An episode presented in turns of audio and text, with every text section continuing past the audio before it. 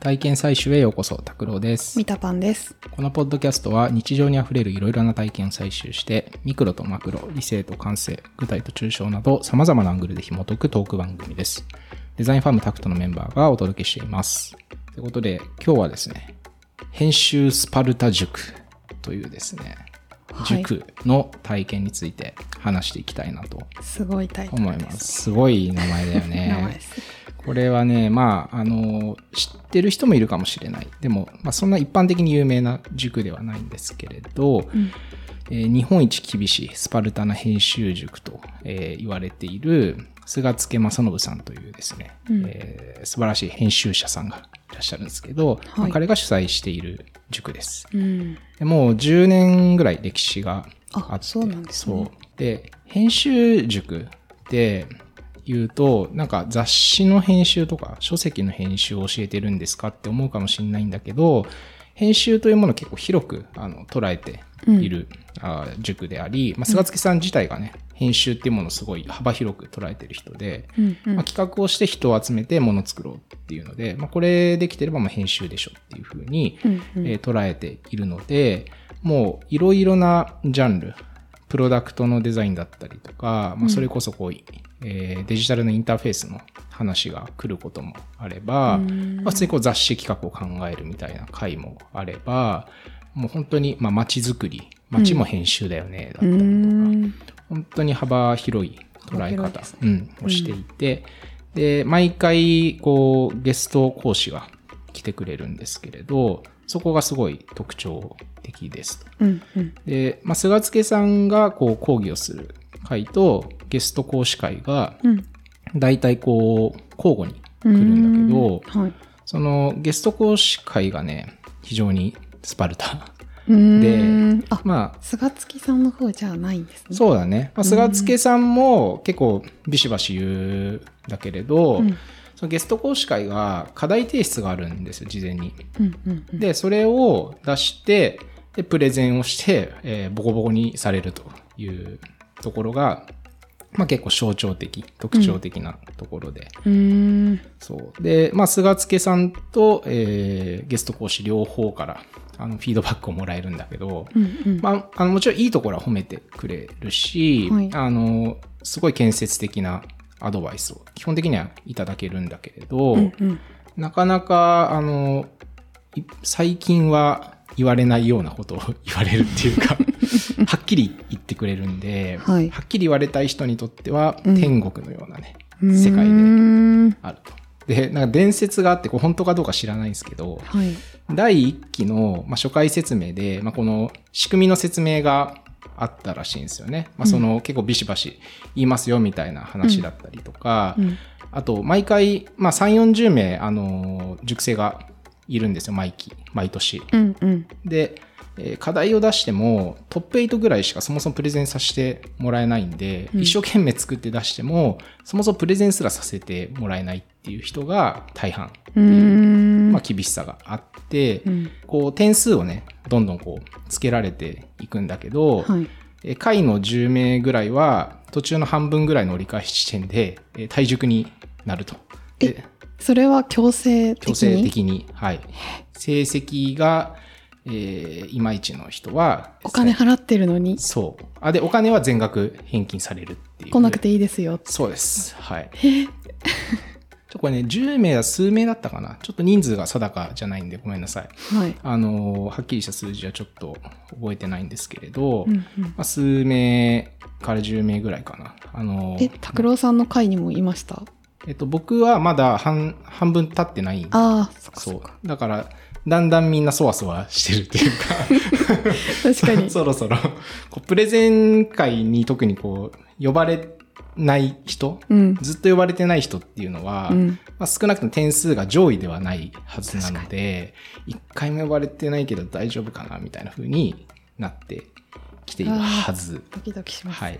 で、まあ、で、さっき言ってた、その、伝説というかね、初回説明みたいなのを聞いた瞬間に、結構10人近く、なんかうん私やっぱやめときますっつって、ドロップアウトしたっていう、おーそう、そんな逸話もある塾で、あの、卒業するとですね、晴れ、はい晴れて、サバイバーと呼ばれることが、生き残りと呼ばれる、なるほど。まあ、ある、あるもない同窓会というか、はい。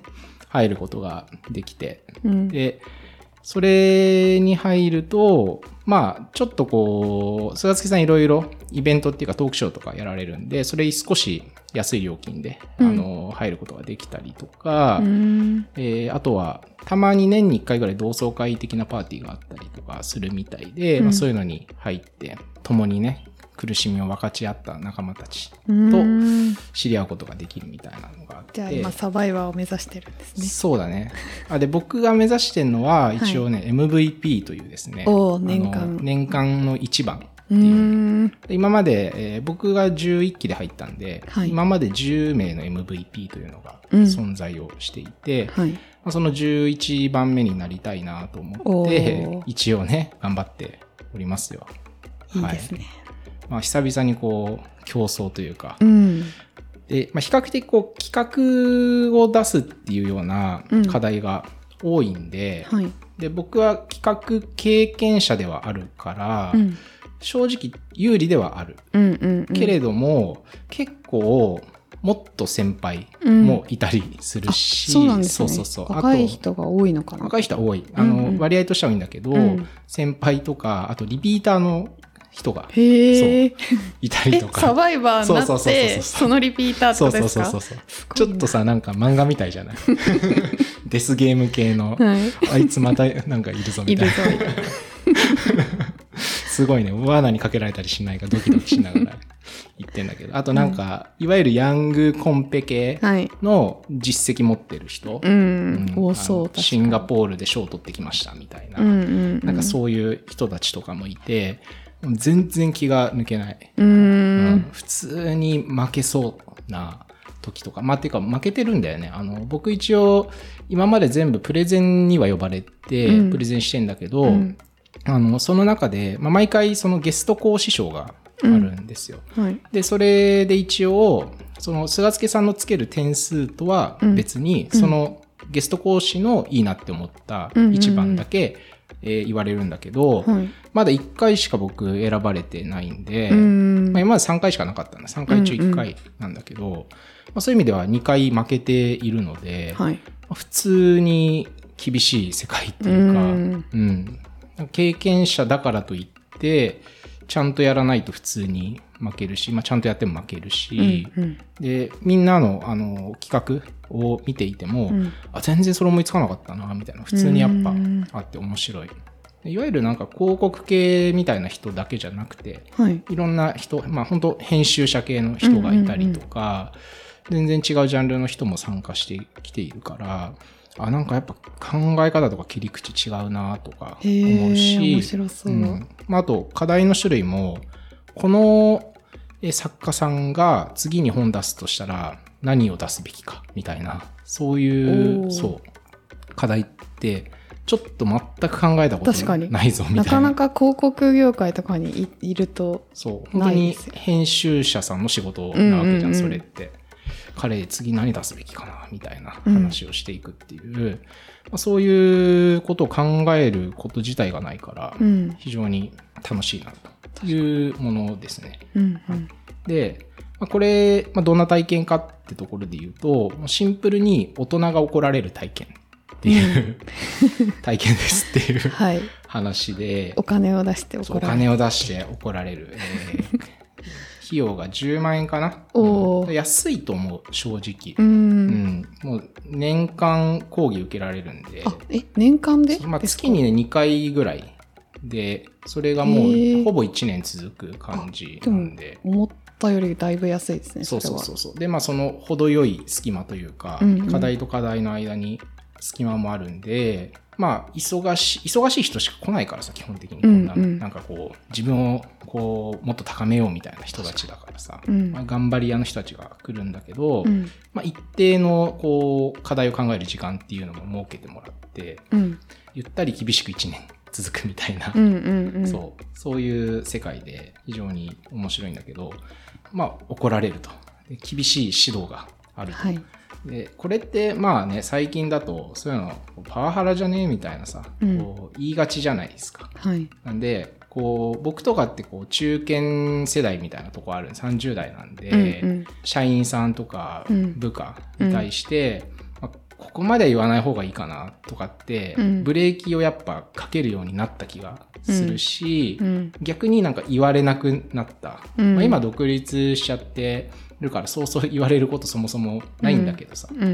まあでもこう、お叱りみたいなとこってなかなかなくなってきてるなとう思うんんだよね。で、なんか若手だけの話じゃなくて、大人もきっと同じ30代、40代、50代の人たちも前に比べるとそういうこと言われなくなってきていて、こう公共の場で大人が怒られるみたいなことはほぼなくなったんじゃないのかなとうんうん。考えると、まあ、ここの大人が怒られる体験っていうのは実はすごい貴重だと思うと。確かに。で僕の体験談で言うとあの初回のゲスト会うん。が、えー元ブルータス編集長の西田善太さんでいらっしゃってで彼にまあ企画を出したんだけどはい。もうなんか勝手に自分で面白いと思い込んで楽しくなっちゃったんでしょみたいな感じで言われてなかなかこうぐさっと、はい。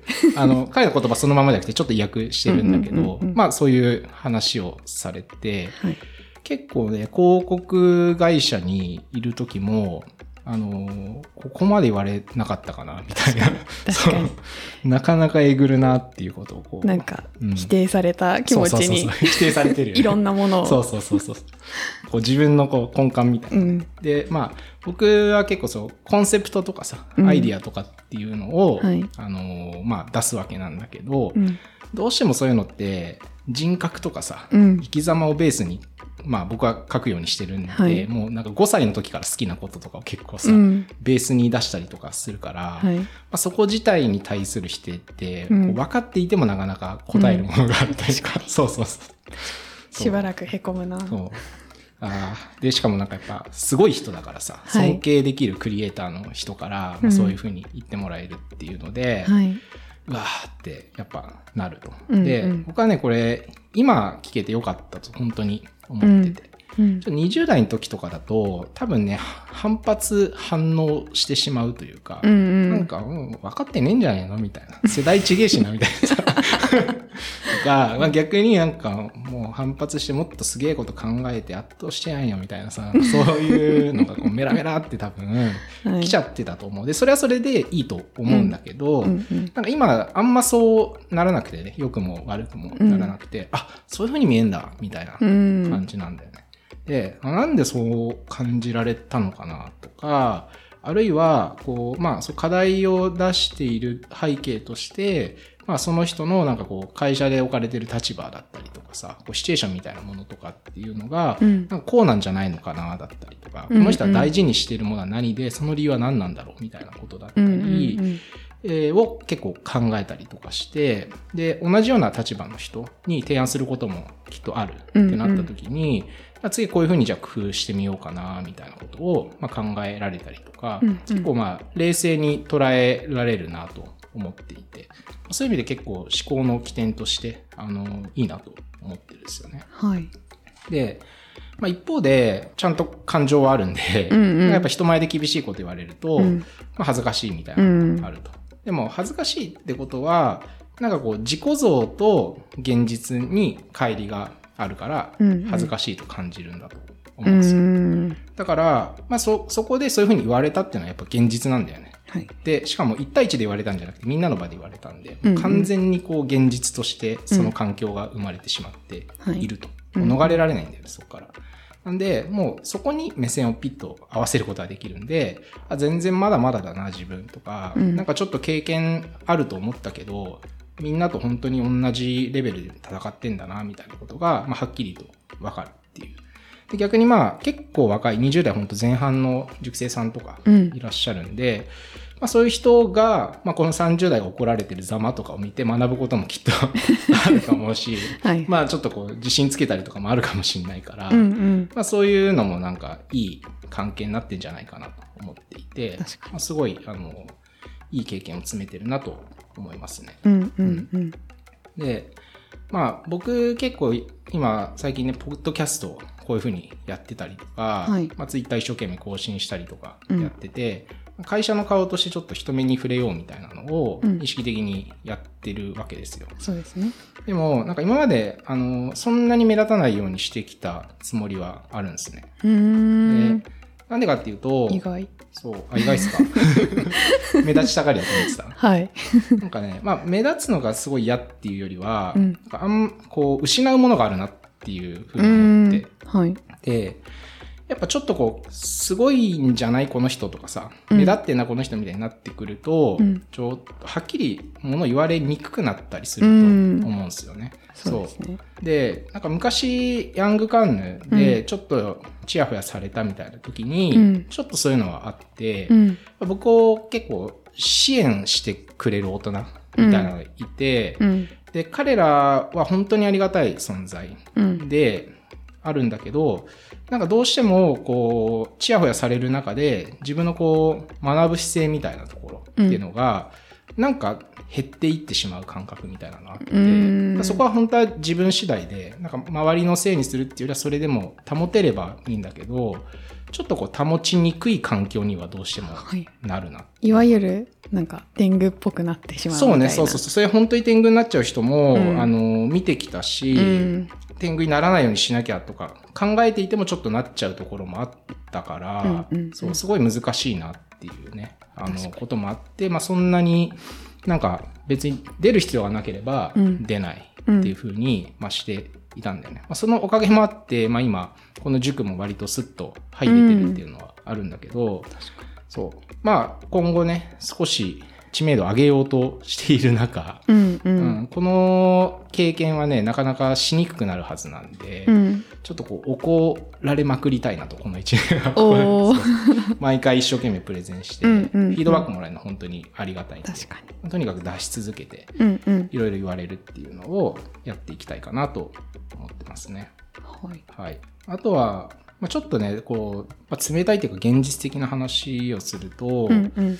結構その怒られるみたいな怒られるっていうかまあスパルタ指導がある中でなんか伸びしろみたいなものが結構みんな見えてくる環境でもあるなと思って、うん。そこも自分にとって発見はいなんですよ、まあ、ちょっと受講生っていうよりはどっちかっていうと、うん俯瞰した目線で見た時なんだけどそれはいろんな人の伸びしろってことですそうだね。その、うんう塾生さんたちうんうん。他の塾生さん見てて、やっぱりこうフィードバックをバシッと食らって次に早速何かしら反映してくる人っていうのはすごい成長を感じるんですよ見てて、うんでそこに年齢とか経験って全然関係なくって、うんうん。僕より年上の人とかでもあこの人前回よりなんかすげえ良くなってんなみたいなの感じるうん。けど、そう。で年齢経験関係なくやっぱそこをあんまりまともにフィードバックを受け止めてない人っていうのがうん。いるんですよ。うそういう人は分かる、うん見てて分かって、